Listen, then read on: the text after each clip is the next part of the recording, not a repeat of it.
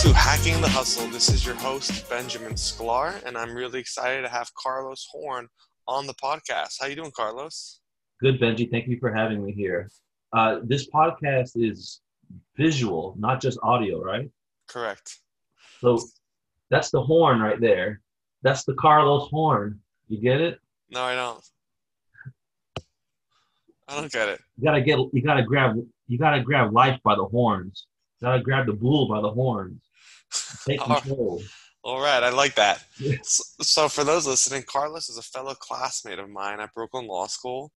He's a great guy, really smart member of the student body, and he's a former soldier. He he was in the U.S. Navy for many years as a submariner, meaning he worked on submarines, and now he's in law school with me, and I invited him on the podcast because I feel like he's a really interesting guy who sees life in a unique way.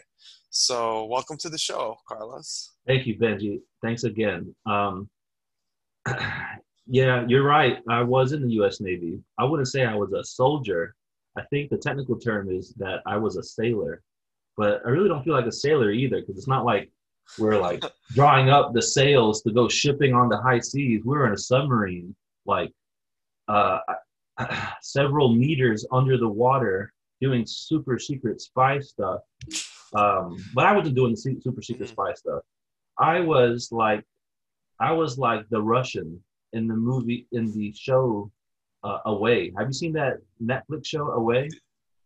Uh, yes, I have. I didn't know he was a spy for Russia though. Yeah, the, the, the Russian cosmonaut. That was me. He was the engineer. And he had that very thick accent, and he was always yeah. like poking and prodding people. And yes. uh, he was both uh, abrasive and charming. Funny. And so that was that was me for eight years of my life. in fact, in fact, that was me. That was me just three years ago, and here I am, three years removed from the submarine and I'm about to start my career as an attorney. It's far out. It's a fairy tale. It really is. It's a fairy tale type of tale. Uh, and I think I can reasonably say only in America, only in America. Don King, right? Amazing. So, Carlos, tell us about your life journey. How did you end up going to law school? What, what are you doing in law school? What are your goals moving forward? Um, wow, there's a lot to unpackage there. Um, well, talk to us about law school. How's your experience so far? Where do I begin? Oh, so far in law school.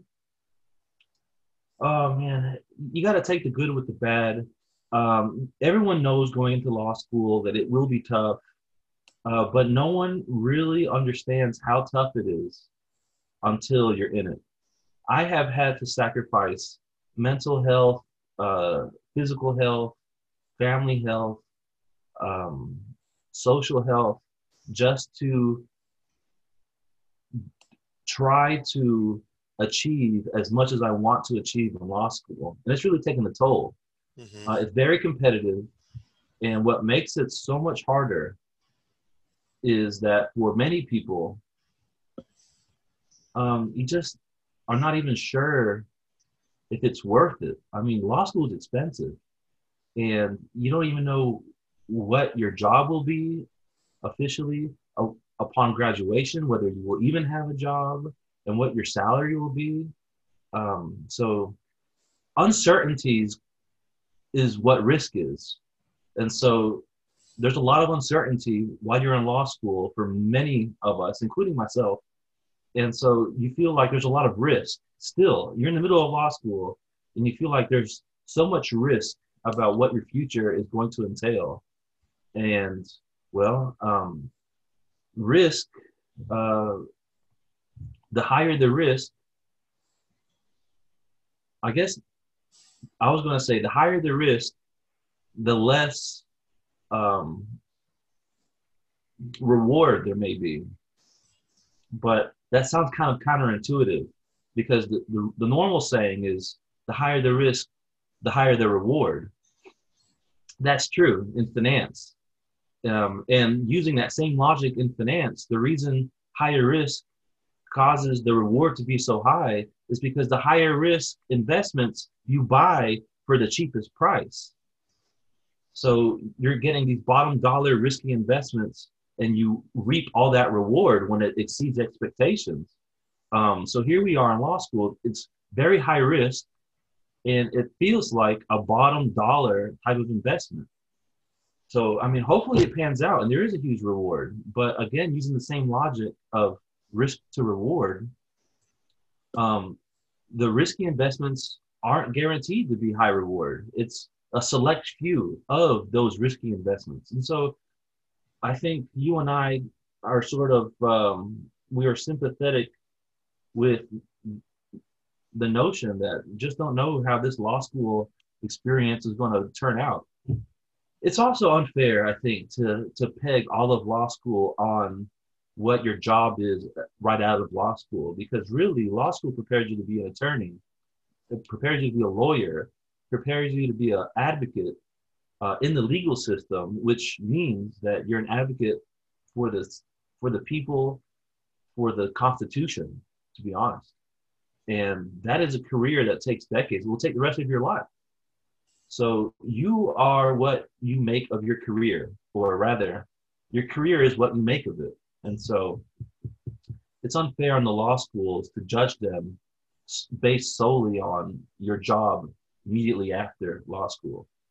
Um, so I think I've talked a, a, a lot about something uh, that speaks to a little bit of what you're asking. But that's that's how I feel about that.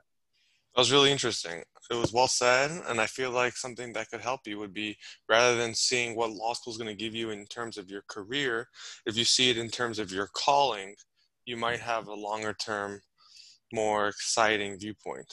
Yeah, yeah.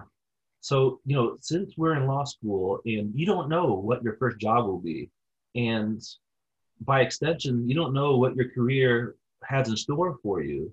So you try to think about all the possible permutations. If you've ever watched Avengers Endgame, who hasn't? Well, was it Endgame or was it or was it the one prior, Infinity War, where Doctor Strange is like doing his Dalai Lama thing and he was like receiving the information from like the 1,800,632 different possibilities in the future. And remember that scene, right? No, I don't know what you're talking about. Um, Dr. Strange, Dr. Strange says that based on 1,800,363 uh, permutations of the future, we have just one chance of success. That was in uh, Avengers uh, Infinity War. But Carlos, let me ask you, what does a typical day look like for you right now in your life? And that that's the thing that takes away from my health, social health, mental health, physical health. A, a, a perfect ideal day would be a day spent probably 10 hours uh, on the computer um, Looking at what? Doing what? Different things. Um, reading, researching, writing. Um, so those are the three things, really. That's all the three things that lawyers do. You read, you research, and you write. That's all a lawyer does. And it sounds simple enough. But when you're reading, researching, and writing about this one area of the law, and then break, break, oh, I have to do this other class now, and this other class has to do with this other area of the law, and the two don't really speak to each other. It's very difficult for me to sort of shift gears and get into a different mode of thinking to then read, research, and write about this other subject. Um, the whole shifting gears and moving from one subject to another is is tough. Like I wish I can just be in my career already, be in my job, and just worry about what my job is.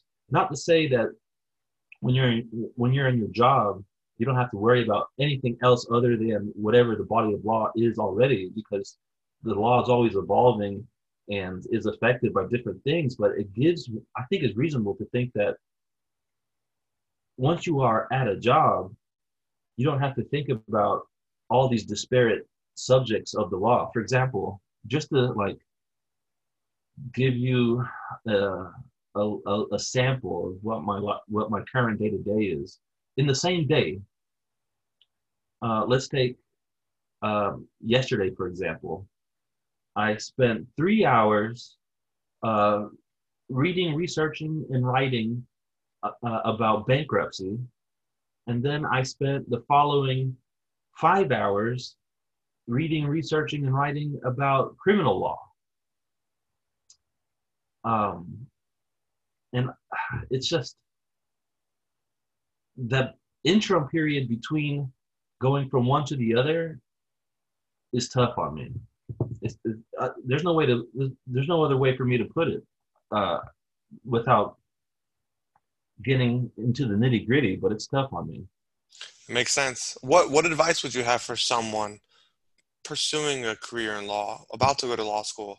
If yeah. you could sit down with them and tell them your advice, what would you say?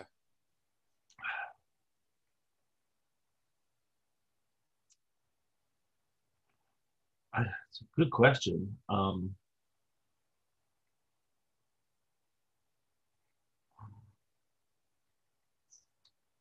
I would tell someone coming into the law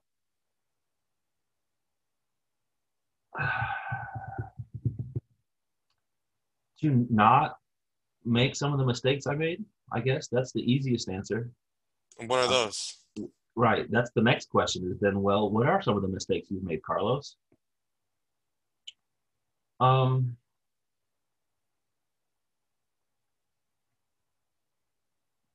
I think one of the mistakes I made was thinking that I would receive all the support that I want or desire from my professors at a moment's notice.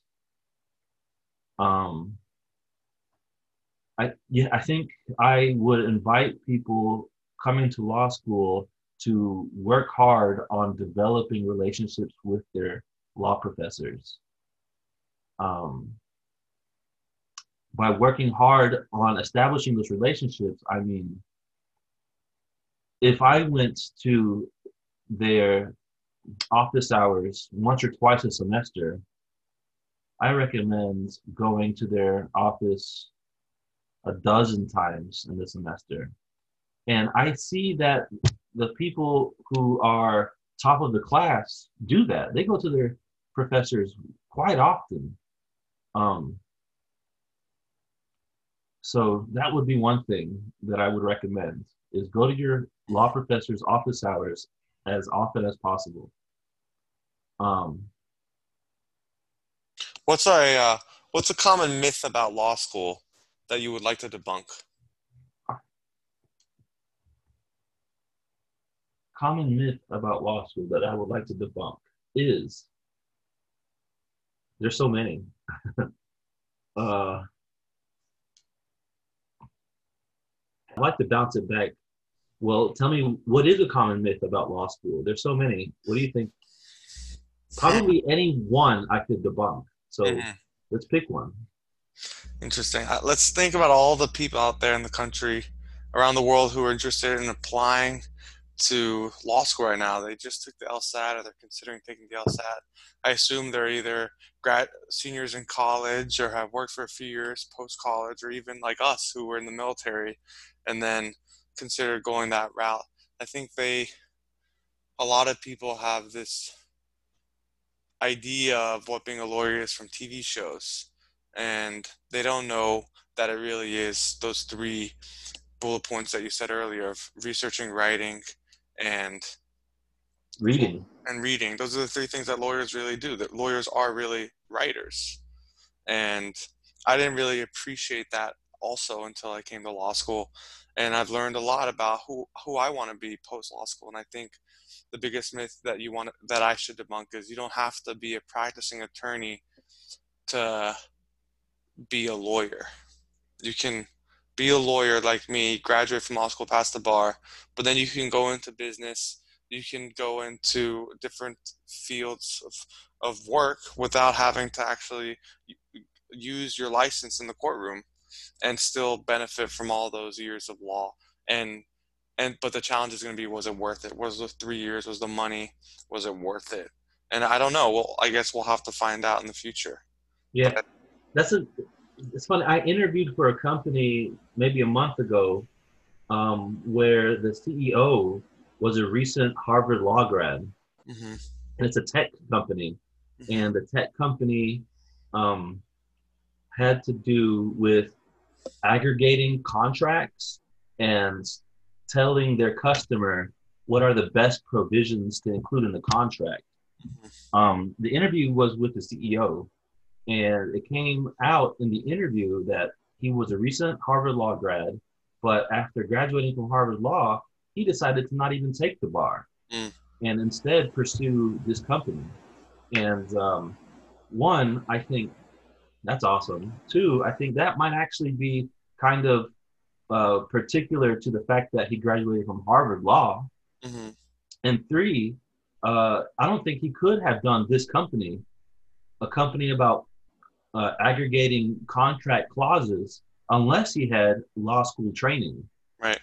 So, um, what do you feel like are the biggest challenges in your role right now as a father and law student oh, the biggest challenge is to keep up with the image that um, everything is under control and to keep up with the um, image that everything is going to be hunky dory.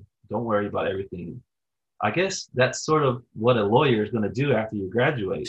If you think about lawyering, it's a little bit of, or not a little bit, a lot of it, of a risk management position where your job and your role is to manage risk. And how best to manage risk than to always exude confidence and always exude that everything is under control. That's that's actually one of the reasons Obama won uh, his elections was because he's no drama Obama, Mhm. and I'm almost certain. No, there's no almost to it. Hundred percent certainty, there was drama in the Obama world, uh, but when he's in front of the camera, speaking to people, presenting his plans and ideas, Mhm. there was never any drama. So Right. that's one thing to take away from lawyering is to understand the system, the system of rules, and work those rules to your advantage and make sure that the people that you're representing know that you've got them covered. Mhm. I like that a lot. What, what do you feel like are the big, the biggest surprise you've had since COVID hit in regards to how the law schools managed the crisis and how you as a student have managed going remote online? Yo, um, I'm surprised by um, I'm surprised how how how little innovation there is, other than oh, we're going to Zoom all the classes. Mhm. um, to a lot of people, that's a huge innovation in and of itself. But to me, Zooming classes is not very innovative. We've had Zoom technology forever. And in fact, people have been asking to do remote learning and remote work for decades. And now that we're doing it, people are acting like, oh, this is so innovative. It's not innovative. You know what would be innovative? If if um,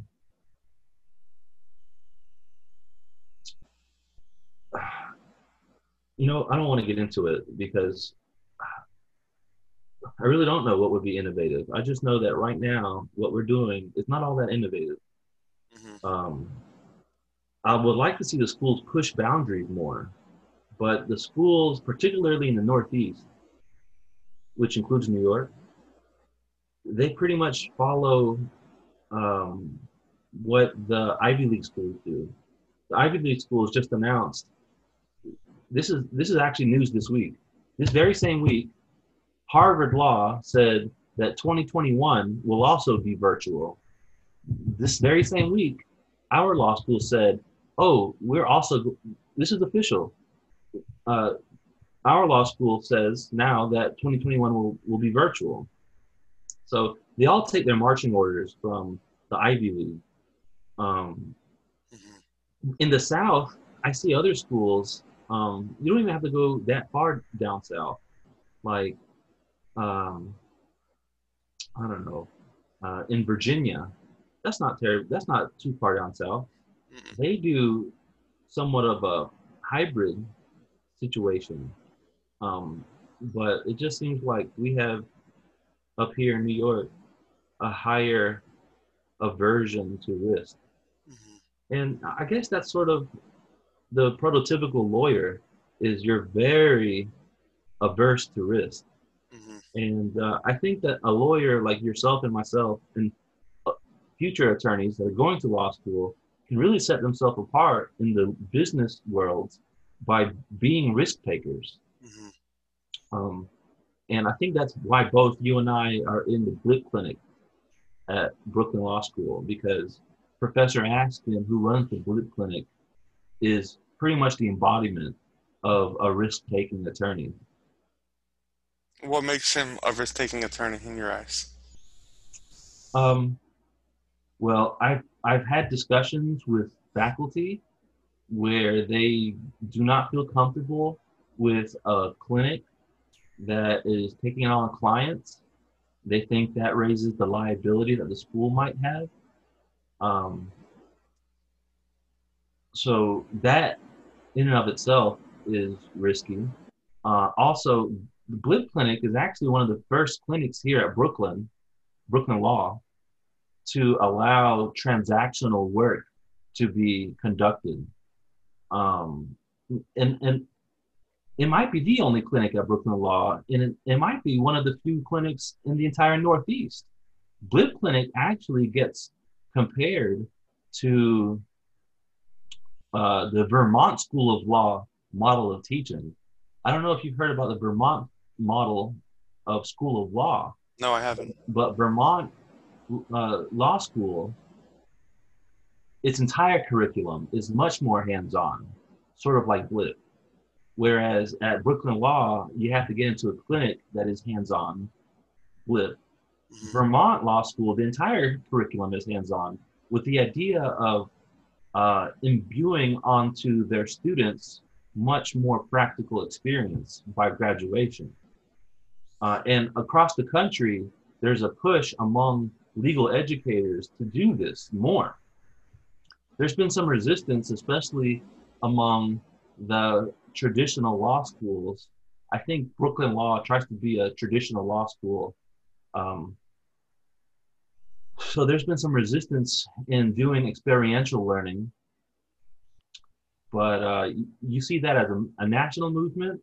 And so I see this in Blip, and Professor Askin champions it. And so I think he's somewhat of a risk taking attorney. Not to say that he's not a measured risk taking attorney. Any attorney, any lawyer, when taking upon any risk, has to be a measured, uh, a, a, me- a measured risk taking approach. Um, that's just the nature of being a lawyer. Right. Interesting. I agree with you that if law school was less lectures and reading out of a textbook based and more hands on, drafting contracts, assignment based, I, as a 3L, would be far more prepared to practice law after taking the bar than I feel now. Yeah. Um, it's funny. Most law schools abide by the ABA minimum requirements for exper- for experiential learning. Um, so, what little experiential courses and clinics there are in the law schools is typically the bare minimum that is recommended by the authority. Um, but there is a movement of legal educators trying to raise the bar to require more experiential learning. Mhm. So keep that in mind that the law schools are actually the ones dragging their feet when it comes to this new approach. Got it. Except for some law schools like Vermont. hmm But then again, um, you can, we can get into the reason why Vermont Law School, as a business strategy, is setting itself apart as an experiential learning mecca. Right. Uh, but I don't want to get into that conversation. That's fine. All right, so let's change topics and let me do a round robin Q and A with you, where I ask you questions and you give me the answers. What is your title? My title is law student. Um, this semester, I'm calling myself a blipician. It's a play of words, a play on words with blip. We're in the blip clinic and a clinician. So I'm a blipician. Uh, and that's how I sign off my emails as a plate. Love it. What is your, what industry do you work in? What industry do I work in? Um,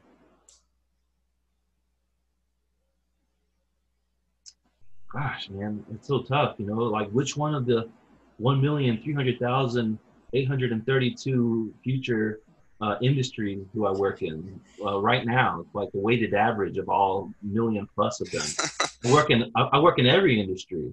hmm Blip is cool because in Blip I'm working in uh, the federal communications industry, and I'm working in the healthcare industry, and I'm working in the investment management industry, and then of course I'm taking criminal law classes, and I'm taking commercial law classes, and I'm taking securities law classes. Um, All right, that's fine. What, what is your job role? Well, I, before we go on, I just wanted to add that it has been recently brought to my attention that maybe I shouldn't have done uh, my uh, course selection the way I've done, where I do so many different things. That it, in this one person's opinion, it would have been more beneficial to choose all of my classes in a strict limit, in a strict limited confined category of classes, so that I am very strongly um, in one style of legal practice upon graduation. The argument is that I would be more marketable to that one particular niche in the legal industry. And that argument holds water, but I'm, I've been very happy with my course selection. And even though it's very difficult for me to go from one area of, legal thinking to another area of legal thinking, it's difficult, but I find it enjoying. Good. That makes me happy to hear. Carla, back to the question. What is your job role? my job role is to make people's uh, wishes uh, into reality. I'm like a genie. you rub me, and I come out of the bottle, and I make your wish. Your wish is my commands, and I make your wishes into reality. Right. So, um, whoever the business or the client is, or the person that I'm representing is, whatever they want um, to occur, I counsel them. I am a counselor. So um, not every wish can be done. Some wishes are way outside of what can be expected. Some wishes are completely illegal. But um, far and wide, my role is to make uh, reasonable wishes into reality. So I like that. It's a client. I like approaching my role as customer service. Nice. I like that. What um what's your favorite law related book? Oh man.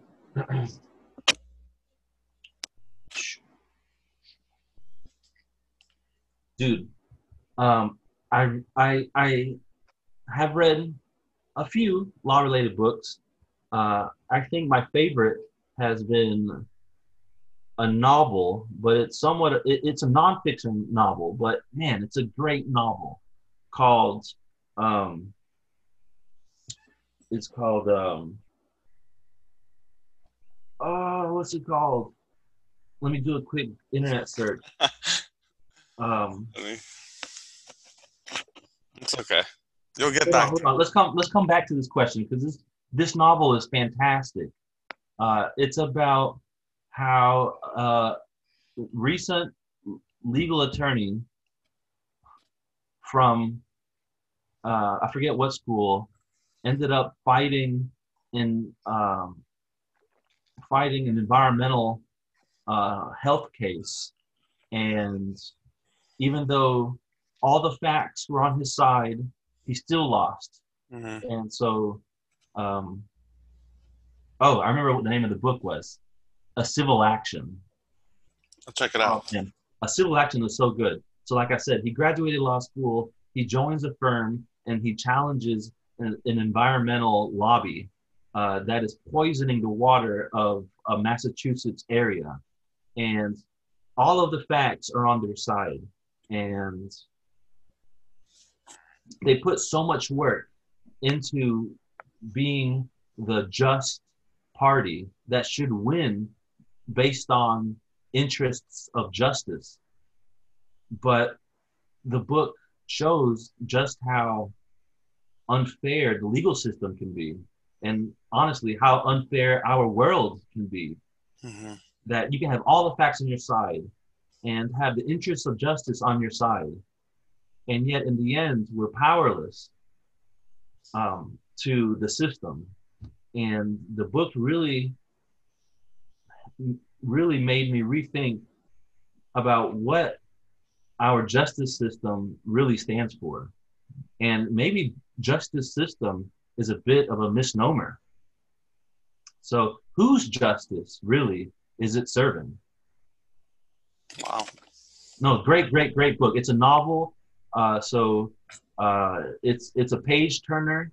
And now that I have two years of law school under my belt, I bet that it would be a great reread. I need to revisit it. It was great before I went to law school. I read it, um, and it would be an even better read now because I probably understand a lot of the emotions a lot better. Mm-hmm. But I can't recommend it enough. It, it came out in the '60s.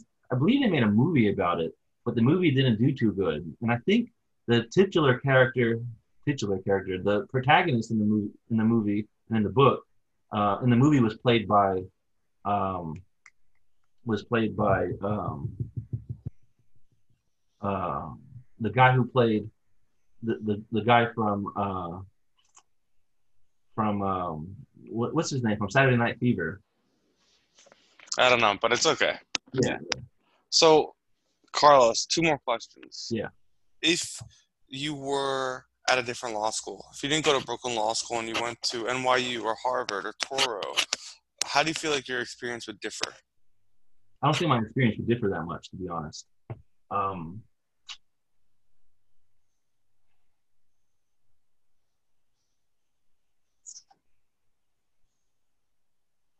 except that I think that the upper echelon of law schools have have more activist legal societies and do more things. Um, the legal societies that I've been exposed to thus far, they do like a meeting uh, every three months or something, and then and then uh, maybe they put together a panel where you get three random people talking about uh, the industry in general. Whereas I see that NYU, for example, has a society and they put together a panel uh, run by or a panel where the panelists are already specialized in a particular niche and that panel is going to be talking about that niche and the entire purpose behind that society is to be activist in that niche. So i guess uh, the upper echelon of law schools have more niche societies. Interesting. and to be honest that's better for the law students. So i think it would be better for me if i were to attend one of those if they have those niche societies because that's where the issues become more interesting Mhm. is when you uh, drill down and you see the nuance Mhm. so What What do you feel like are the biggest issues and challenges facing the legal system today? oh man that's a good one uh, there, there's a lot there's a lot to be honest um, Give me one. The the way that I think about it is we have the headliner issues and then we have the more important issues that don't get headline news. So the headline issues are um, diversity in the uh, judiciary. Uh, the headline news is um, uh, abortion, and, and these are important, but they're culturally important, and these are the things that make it to the headlines. But what's more important for society are these esoteric decisions, or so mass media thinks that they're esoteric, but they're decisions that affect corporate policies, which are affecting the economy. So, uh, what's more important to the nation than abortion, uh, Roe v. Wade? Um, a myriad of other corporate decisions that hardly get any newspaper's attention. So I think that's a way that I frame what's going on in our legal system. And I am positioning myself to be more involved with the unheard of cases and law that is springing up. So I like that. Yeah. If if you were in my shoes, what question would you have asked yourself? That's like, um, if you were doing my job, what would you do? Uh, yeah. What's a, a topic of conversation that you are passionate about that you want to dive deep into? Oh man, um,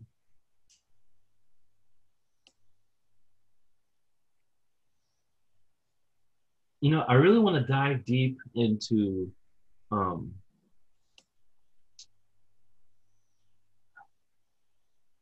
into how um, venture capital and hedge funds operate. Uh, recently, I've been learning about how hedge funds and venture capital have made a specialist practice of lending to companies in bankruptcy. Mm-hmm. And how with the fees and the and the preferential treatment that uh, a lender in their position in bankruptcy that all when it's all said and done that their loan makes like 30% like above the usury rate mm-hmm. um, but it's totally constitutional and uh, there's been a lot of debate about it and uh, i don't know how i fall on that side of the debate, but I know that I personally would love to make that type of profit. so I want to use the law to help my bottom line. Amen. And last question. If there was one thing you could do to improve this world, what would you do and why? Man, this is great, dude, because this was the question that inspired me to go to law school to begin with. And the one thing that I would do to improve the world and why would be to uh, create more avenues for the typical American in its heartlands to enter into um, the corporate structure in America. Too many jobs and too many sub industries are being subcontracted out so these are individuals that are being subcontracted that if it wasn't for the subcontracting would be employees of that company and that corporation. And as employees would be receiving employee stock ownership so that they have some type of ownership in the in the in the behemoth corporation that they're working for. But since they're being subcontracted out, they're not. And this is very analogous too to the Uber workers as well.